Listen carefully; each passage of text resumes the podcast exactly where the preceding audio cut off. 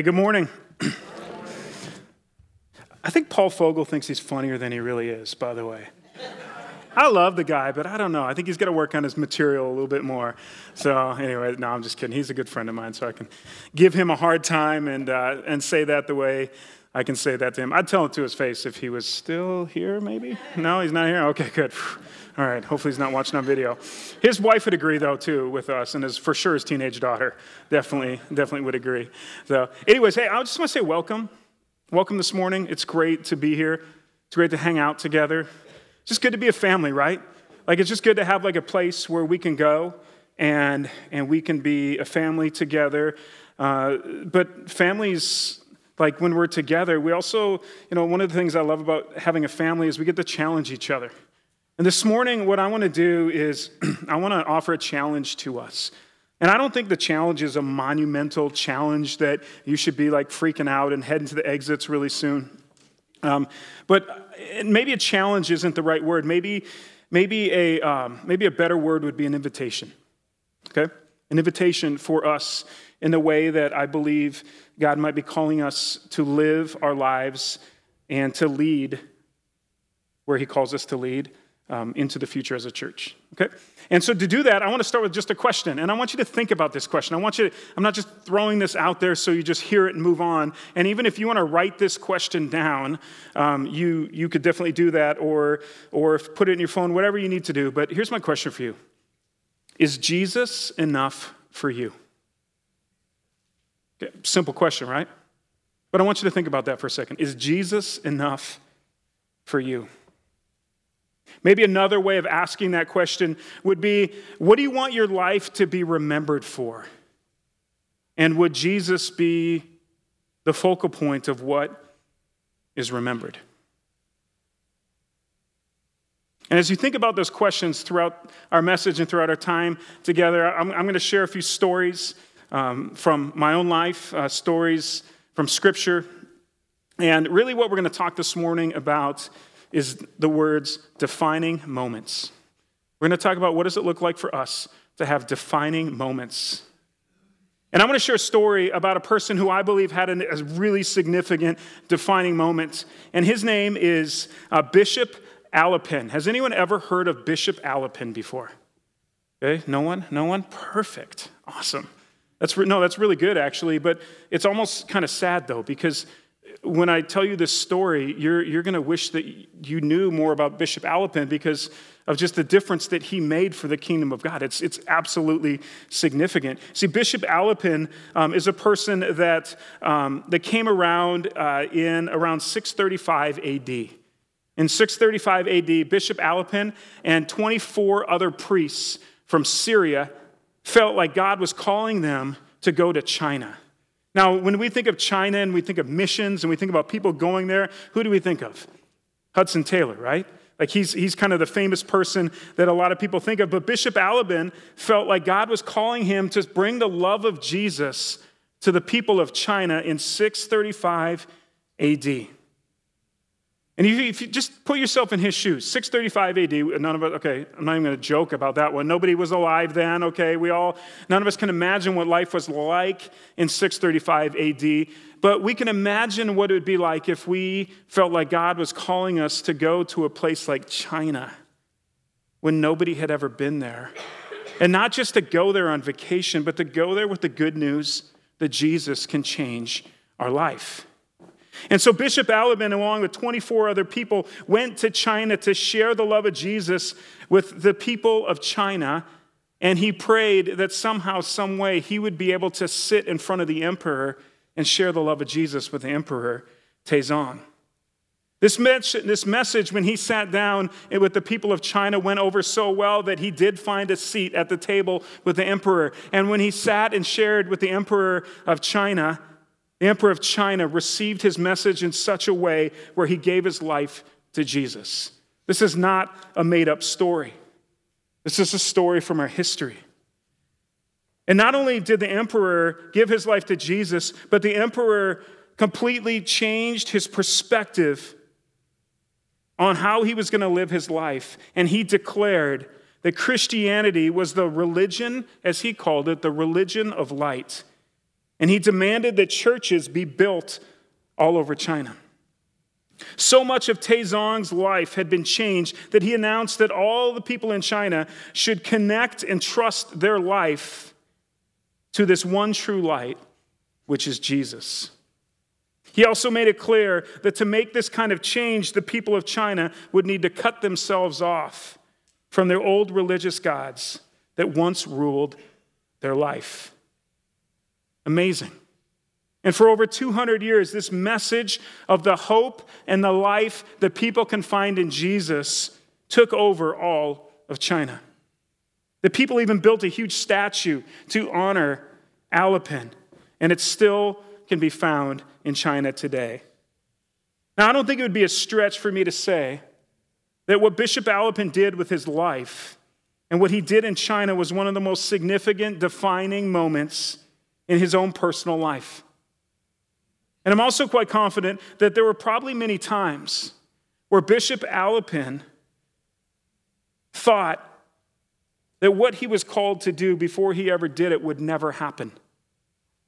Again, imagine being in his shoes and imagine feeling this call to go to, go to these people in a far off land and share the love of Jesus with them. My guess is that there were probably many moments in his journey, even on the way to China, where he felt like turning around and quitting before he ever started. It probably felt overwhelming. He was probably filled with fear. After all, what he was attempting to do with these 24 other priests was absolutely 100% impossible to do without the intervention of God, without, God's, without God stepping in and doing what Alopen could never do in his own strength. But because of Bishop Alopen's connection to Jesus, because of his connection and love for Jesus, he shifted his life in a way that led him on a journey to China from the Middle East. Well, in China, this connection was so evident that God used him and others to help lead all these people to Christ, help all these people believe in Jesus, to celebrate communion. Imagine that. Can you imagine going there? All these people give their life to Jesus, and now you're literally like celebrating communion with these people. Imagine what that would do. It'd be powerful. They prayed together. They baptized new Christians. Literally, revival broke out all over a country that most people thought could not be touched with the gospel in 635 AD. And the impact of this defining moment paved the way for many others like him throughout history. And Hillcrest, I share this because I believe, I know this happened a long time ago, but I believe if Bishop Alopen and his 24 priests from Syria could go and do something like this, what could God do with us? Right? Like, I believe that God has defining moments for you and for me. He has these opportunities that He has right in front of us, both individually and us as a church, that He wants to use us to make a difference for His kingdom. And maybe He might send us to China. Sure, that could happen. All right. Hey, Weebies, if you're watching, welcome. It's good to have you guys here. Um, but he might not send you to China. He might just send you to your own neighborhood. He might send you to the work that you find yourself at. He might send you to the school that you go to. He might send you to the gym that you go to. He might send you on a walk through your neighborhood or at the park. Who knows? Who knows where he's going to send you? But I believe that God has defining moments that he wants us to experience with Him so that we can then go and take the love of Jesus to other people. According to Forbes, a defining moment is a point in your life when you're urged to make a pivotal decision or when you experience something that fundamentally changes you. Not only do these moments define us, but they have transformative effect on our perceptions and on our behaviors.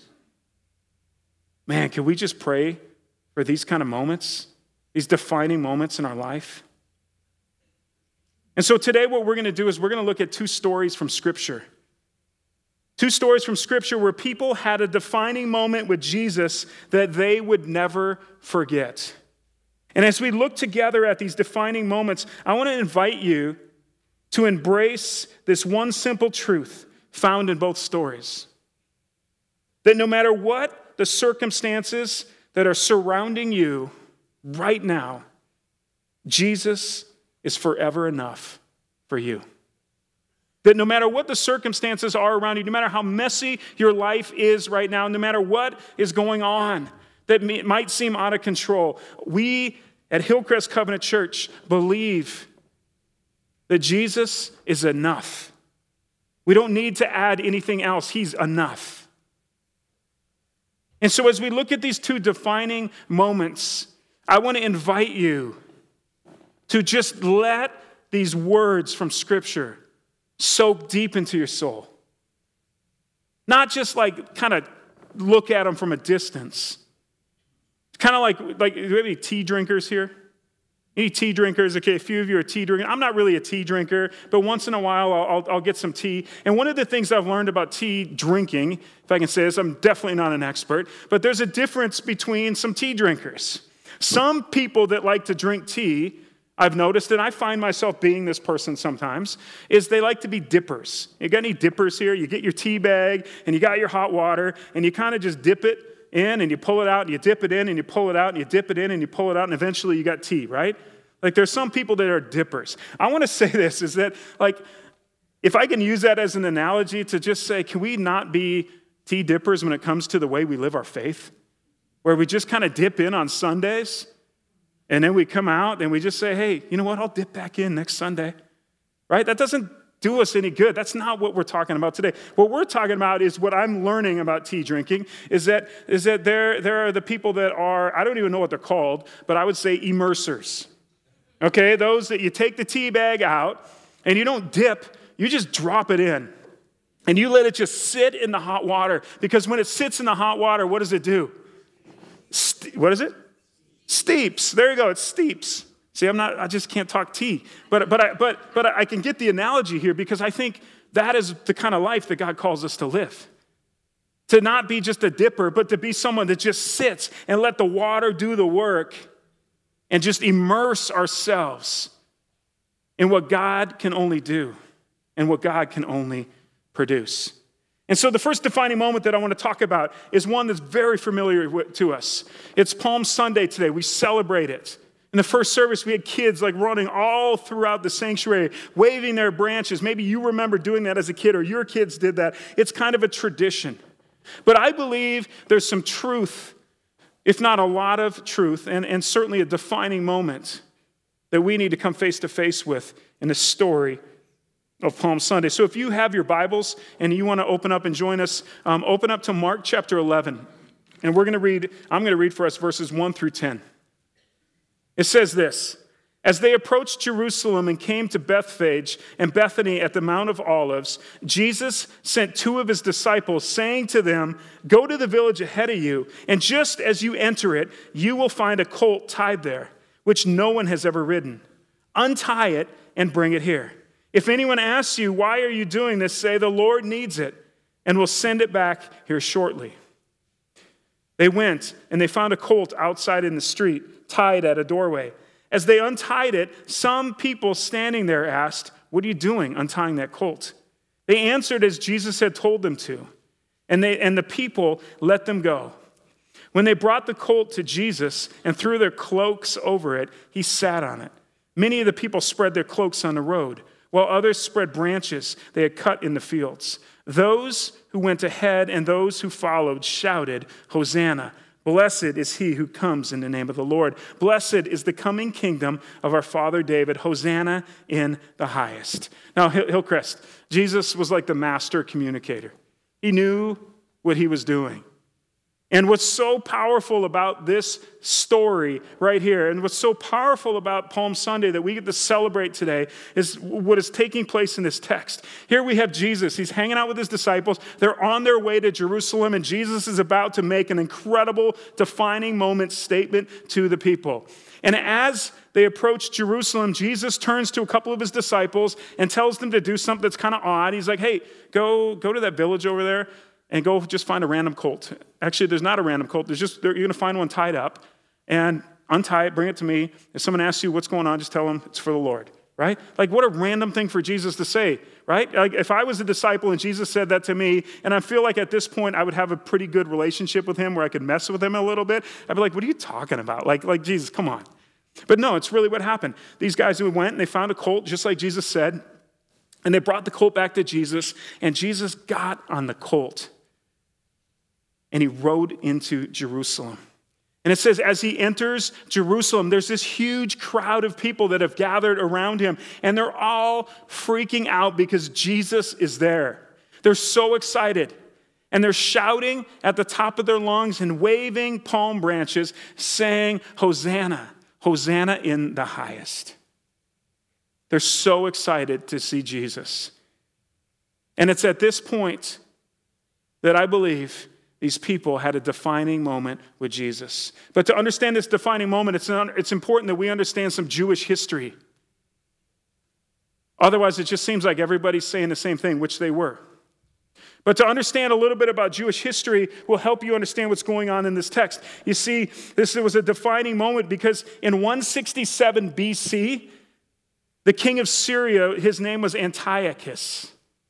Antiochus is not a name that any of you should ever name your kid, okay? All right, just don't name your kid Antiochus. If it's tempting, just trust me, don't do it. Antiochus was not a good person, he was a terrible human being. And Antiochus was convinced that it was his duty to force the people to the Greek way of life. He wanted the Greek way of life to be the Roman way of life. He wanted people to think the Greek way, their religion to be the Greek way. He wanted whatever else he could do that was necessary to bring the Greek way of life to the Roman people. That's what he wanted. And so he forced it upon the people. And his mode of getting his message across to the people was by using any method of force to do it. So, for instance, if you had a copy of the Holy Law, the scriptures, you could be killed. If you circumcised your kid, you could be killed. They were all things that were punishable by death that Antiochus put into play. He also disrespected, disrespected the temple. He didn't like anything that had anything to do with worship of the coming Messiah. So much so that he, that he made a decree that people had to worship the God of Zeus instead of the coming Messiah. He would offer pigs as sacrifices on the altar just to spite the Jewish people. Basically, he did everything he could to wipe out the Jewish faith. And so it was during that time that there was a man by the name of Maccabee. Now, if you're going to name your kid, Maccabee might be a cool name. Okay? And Maccabee rose to power. And Maccabee put together an army that eventually defeated Antiochus. And after he defeated Antiochus, something really interesting happened. Maccabee came riding into Jerusalem. And you know what the people did? They were excited to see him, right? And they all came out and they all lined the streets and they all had palm branches actually in their hands. And they greeted him. They laid their cloaks on the ground and they waved palm branches and they shouted, guess what? Hosanna, which literally means save us now. So here you have Jesus. He enters Jerusalem. All the people come out. They're all excited to see him. And they're all shouting the same thing. They're all shouting, Save us now. But the reality was, is that even though they're all shouting the same thing, they didn't all mean the same thing. Because some people knew Jewish history. And some people, as Nate referred to last week, thought that Jesus was coming to overthrow the Romans. He wasn't coming because he was the Messiah. He was, become, he was coming because he was this like conquering hero that was going to overthrow the army and lead with some kind of force. But that wasn't Jesus' plan. And as Jesus came riding in, he came riding in not on a big horse. What did he come riding in on? A colt or a donkey. And the symbolism of that is that I am coming in peace. You see, Jesus was sending a message to the people that I, number one, am coming in peace. Number two, I'm coming because I am the Messiah. And he was defining he was having a defining moment with the people. He was looking them in the eyeballs. He was looking right into their hearts. And he's saying, Hey, listen, I have come that you might have what? Life to the fullest. I have come. I am the word that has become flesh. And I am literally walking right amongst you. And I am here because I'm the Savior of the world. And so it's no wonder why a few days later, people did what? They crucified him because Jesus wasn't who they thought he was going to be for some of the people. And so, my question for you as we think about this first defining moment that these people had with Jesus was what do you want Jesus to be in your life?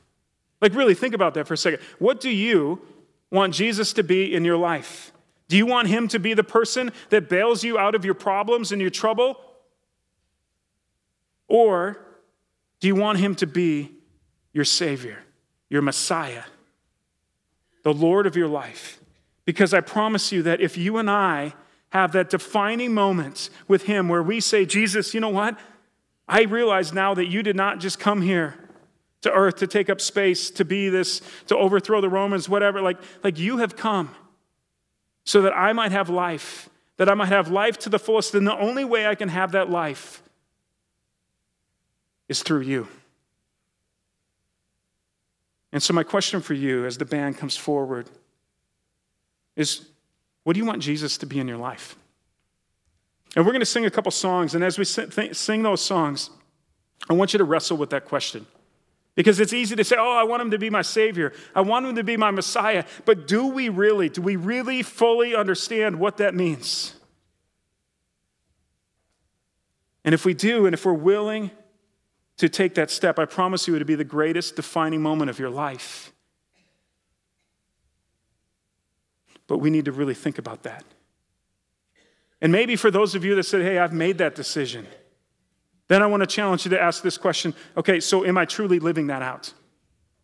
Am I truly living it out as if Jesus is my Savior, my Lord, and He's the one that calls the shots? So let's take a moment to process that as we sing these songs. And then when we come back, I'm going to talk about another defining moment that I believe can connect with each of our lives as we think about what it means to follow Jesus with everything we have. So, as we talk about our next defining moment, I want to tell you a story about a time when, when I was um, in Brazil. You've heard me tell a lot of stories about Brazil. Claude's happy about that. Um, but there's this one time in particular where this question of who do you want Jesus to be in your life um, was asked. But it was, it was one of those moments where I asked it to someone, and I don't know if I've ever been more scared to ask the question. Okay? Have you ever been in those moments where, where you're scared to ask someone a question? Um, what, what happened was um, we were partnering with Clarissa's church in Rio de Janeiro, and we were going into the favelas, and we were spending time in the favelas with this pastor, and this pastor was connected to everyone. And one of the groups of people that this pastor was connected to, and I've shared some of these stories before, but I've not shared this one, was um, the drug lords of this community. Um, these guys, for whatever reason, um, really enjoyed getting to know this pastor. And so when we went to this favela, which a favela, some people use the word slums, but much nicer way to say favela. Um, it's a nicer way of saying it, but it favelas, if you imagine like a really steep, big hill, and there's just houses just built on top of each other, going all the way up the hill. And at the top of this hill, in this favela, was this church. And so every day we would go to this church, and throughout the time that we were there, we got to know a lot of these guys from this community of people that were all like the drug lords of the community. They ran the favela. And, and I'll never forget, like every time we would go to the favela, the police would stop us before we'd start walking up there and they'd tell us, oh, no, you don't want to go up there. You don't want to go up there. It's so dangerous. And because they have all these like drug lords everywhere and they're going to kill you because, and, and we had to just trust the pastor, thankfully, the first time. And then after that, we started to get to know these guys. And every day that we would get to the church, they would be waiting for us at the church. That's a little intimidating, right? Okay? Like all these guys are waiting outside of the church, but they were waiting outside of the church because they had more questions about Jesus. Because every day we would get together with them, and it was just like, okay, this is going to be such an overstatement, okay? But you, you know, I was a youth pastor, and I love students, and, and I was going to say it's just like youth group. It's not just like youth group because they were drug lords and they all had big machine guns in their hands. So it wasn't quite just like youth group. But, but, but take the machine guns away and everything else that goes along with that. And, and imagine sitting there, and it was just like talking to teenagers about Jesus. It was, it was simply that. And, and, and so we, every day we would spend time with them and did that. Another one of the days we baptized all these um, single moms in the community that wanted their babies baptized. And we had this wonderful opportunity to talk with them about what baptism is and what it means and what it means to like truly like raise your kid in a house that loves the Lord. I mean, it was beautiful. Like it was kingdom of God stuff that I've never experienced before. But on the last day we were there, we were hanging out with these guys that were waiting at the church, and we walked down to a space and we're talking with them and answering questions about, about who Jesus is. And, and the pastor kind of tugged on my arm and he asked me to come with him. And we went a couple blocks down, and I swear to you, it was just like a, like a movie, like a, like a scary movie at this point, because as we walked down the street, there was a dark alley. And as we turned the corner to go down this dark alley, there was like 10 guys with machine guns in their hands standing right there. And I'm like, oh boy. And, and, and he said, Trust me, it's going to be okay. And so we walked forward and we walked up to this group. And on the other side of these guys with machine guns was the top guy. The guy that was, I, I don't know, Claude, I don't know what their title is in Brazil, but it was like the head drug lord of the community. And he looked at me and he said, First of all, I want to say thank you for bringing your group to our favela. And I want to thank you for spending time with my guys. And I've heard from them a lot of the answers that you've given to them about their questions about God. And he just said, I was just wondering if you could answer some of mine. And the question I looked at him and asked was very much like this question Who do you want Jesus to be in your life? Whether you're a drug lord or you're just a normal Joe Schmo that lives in Prairie Village, I think the question remains the same. And as we look at this next defining moment, which this kid, man, I'll tell you, we had a moment together. Like at the end, when I asked him that question, he just said, Will you pray with me that that would be true of my life? And we, I got to, like, it was, again, awkward because I laid hands on him, but then like there's just you know he got a, he's got a gun in his hand and i'm like my hands like one hand's on a gun the other hand's on him. But i'm just praying over him that jesus would be the lord of his life. Because he came to that re- realization that he thought he had everything but he realized he had nothing. And so as we look at this next defining moment i want to read from a story from John chapter 15, verses 1 through 5, a story that's very familiar to a lot of us here, but I think it's, it's, a, it's a powerful um, image that Jesus gives. And I believe it's another defining moment, not just for the disciples that heard this, but for us as we hear it as well. In John 15, 1 through 5, it says this Jesus is speaking. He says, I'm the, I'm the true vine, and my Father is the gardener. He cuts off every branch in me that bears no fruit, while every branch that does bear fruit, he prunes so that it will be even more fruitful. You already you are already clean because of the word I have spoken to you. Remain in me as I also remain in you. No branch can bear fruit by itself. It must remain in the vine. Neither can you bear fruit with, uh, unless you remain in me. I am the vine, you are the branches. If you remain in me and I in you, you will bear much fruit. And apart from me, you can do nothing.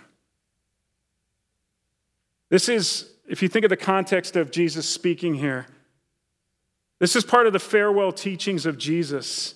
And this passage is one of the last times Jesus spoke to his disciples before he died. And so there's something very important that he's trying to communicate here.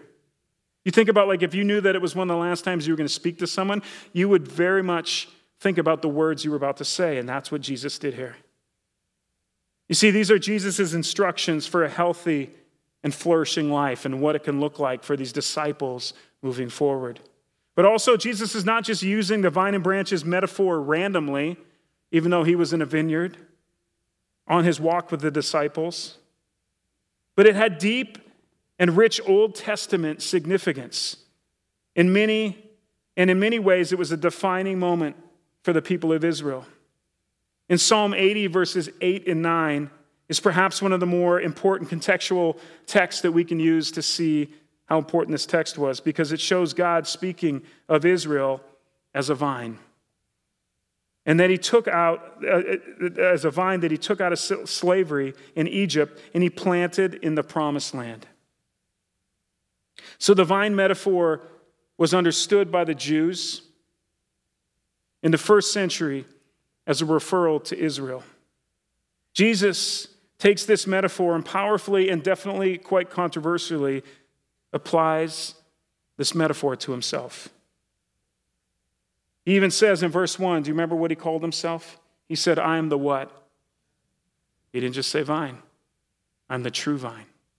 Isn't that interesting? He doesn't just say vine, he says, I am the true vine. Not just any vine, but the true one. In other words, the world's hope for true life and flourishing is not found in a nation, but in a person, which is Jesus.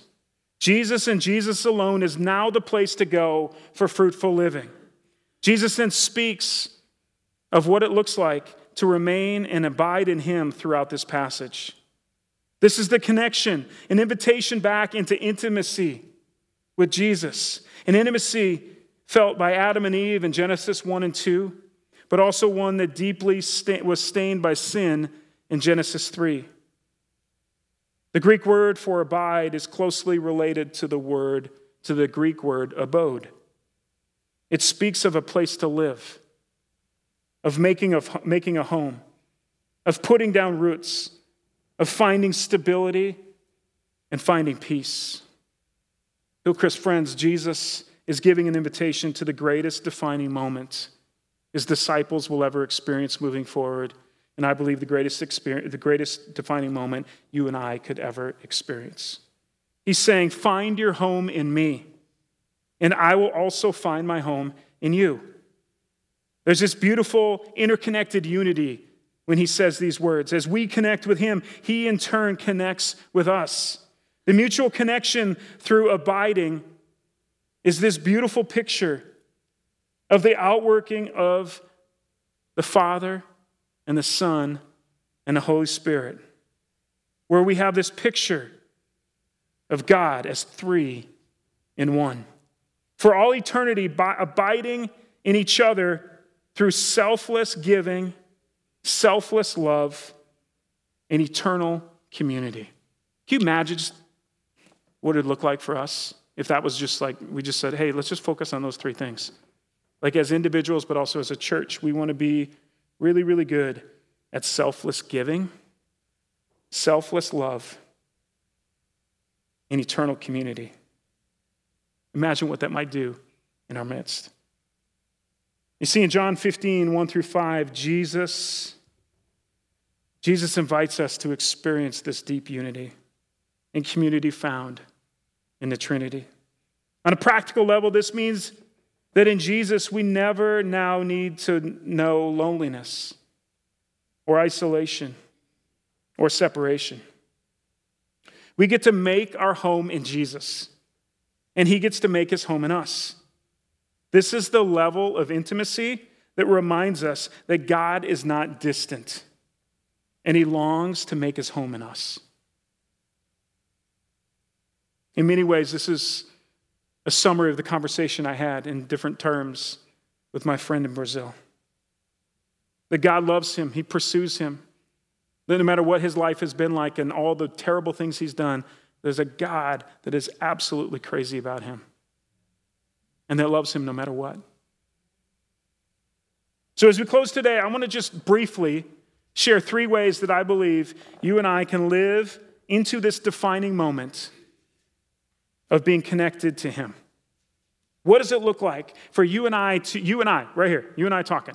What does it look like for us to have this defining moment of being connected to Jesus. The first way is to live out his word. The first way is to live out his word. In John 15, verses 3 and verses 7, it says this You are already clean because of the word I have spoken to you. If you remain in me and my words, think about this, my words do what? Remain in you. Ask whatever you wish, and it will be done for you. Hillcrest, we have been given this incredible gift, one of the most precious gifts, if not the most precious gift we could ever be given, which is God's Word. And when we take time to listen to God, to understand His Word, to reflect on it, to allow it to instruct us, think about that, to instruct us, all of us, we strengthen our abiding with Jesus. You see, when God's Word instructs us, it doesn't just instruct part of our life, it instructs all of our life. And because we're broken people, oftentimes there are stuff that we push aside. But when we talk about living out God's word, it's about living out all of it, not just the parts we're comfortable with. When we read it and we let it change how we live, His word literally, it says, abides in us. His word is living, it's not just a bunch of words on a page. And His spirit is speaking new and beautiful things to us every single day. So, the word in Scripture helps us to abide in Him, and His living word, brought by the Spirit to our heart through prayer, reminds us that He also abides in us. So, the first way I think we can live into this defining moment of being connected to Him is to live out His word. All of it. Number two, the second way I believe we can live into this defining moment of being connected to Him is simply to stay connected to the vine. Jesus welcomes us, He welcomes all of us to abide in Him because the fruit that it brings us. If you read John 15, 4 and 5, you'll see this. Jesus tells us that the true human, that true human flourishing can only occur through an ongoing Hear these words connection to Him. When we abide in Him as the vine, we as the branches get to bear much fruit. And what is that fruit? Jesus speaks specifically in this passage here about love, joy, and friendship with Him. But we also know that other fruit exists as well the fruit of the Spirit in our lives. Jesus is the vine and we are the branches receiving the nutrients we so desperately need. The Spirit creates its fruit in us. It creates love. It creates joy. It creates peace, patience, kindness, goodness, faithfulness, gentleness, self control. These are the things that His fruit that he, that he produces in us. And I believe with all my heart that if we're serious about truly having these defining moments of being connected to Jesus, that this can be the filter. The fruits of the Spirit, are they coming out in us? Because if we're not seeing these things, maybe we're not attached to the right vine. I mean, here's the crazy thing about like this is this is literally a, a grapevine. And if this thing, in a second, we're going to talk about pruning, but like if left to its own, these are going to attach to anything they can get their hands on or not hands, but you know what I'm saying, okay? I mean, that's the thing about vines. Like, they, they, they'll just go after anything. And Jesus is saying, No, but I'm the true vine. I'm the true vine that I want you to attach your life to. Jesus is making a strong point here that his disciples, to his disciples and to us, that he is the vine and we are the branches, and getting it in that order is critical. We can only bear good fruit if we are the branch and He is the vine. So, the second way that we can live into this defining moment of being connected to Him is to stay connected. And last but not least, the third way, as we wrap up here, is to embrace the pruning. Embrace the pruning. I say this because of the important warning that we see here in this passage. In John 15, 1 through 2, Jesus starts by talking about how he is the true vine and God is the what? The gardener. God is the gardener. He mentions this because he needs to speak about what, what a gardener does to the branches of the vine in order to keep them healthy. The branches that do not bear fruit are cut off, and the ones that do bear fruit are often pruned so that they might do what? Bear more fruit. He goes further into this passage in verse 6, you can read on, to talk about what happens to us if we do not bear fruit. He says that we're disconnected, we're cut off, and we're thrown away. Those aren't words that anyone, any of us like to hear. You see, Jesus is being sober here and giving us a clear picture of what this defining moment in life will look like.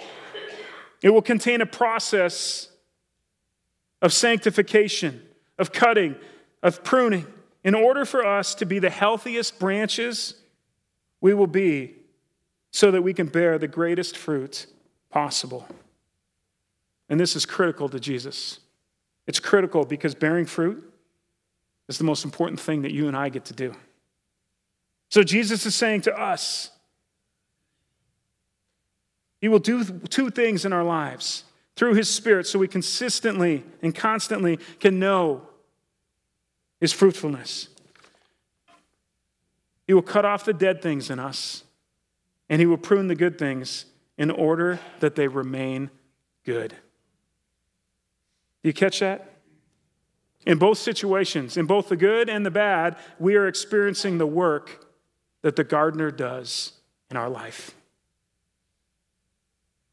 And I'm just telling you, the greatest defining moment we could ever have is when we trust our life to the work of the gardener and let the gardener go to work. Because this is the work that the gardener does to keep us connected to the vine. And so, Hillcrest, do you want a defining moment with Jesus? As we enter Holy Week, as we continue to put our gaze upon Him, it's certainly not easy all the time. We go through rough patches, we make mistakes along the way. But staying connected to Him and experiencing the pruning that comes from our Heavenly Father is one of the most freeing and important things that could ever happen to us. And it will produce a defining moment that will change everything. So, my defining question for us as we close is this Is Jesus enough for you? It's a question I asked at the beginning, and as the band comes forward, it's a question I want to ask you right now. Is Jesus enough for you? We're going to sing a song. It's called Jireh. And it is just a beautiful, beautiful song. For some of you, it's a familiar song. For some of you, it might be brand new. Whether you know this song by heart or it's a brand new song for you, I want to just invite you to let these words be a prayer to the gardener. I want to invite you to be reflective on what the Lord might be doing in your life right now, how he might be speaking to you. And if there are parts of you where Jesus is not enough, I want to invite you, as my good friend Wilma, who's out here somewhere, would say, to repent of those things in your life where Jesus is enough, to offer those things up to Him. Repent means to actually turn and go the other way. I want to invite you to do that as we sing this song and as we close our time together.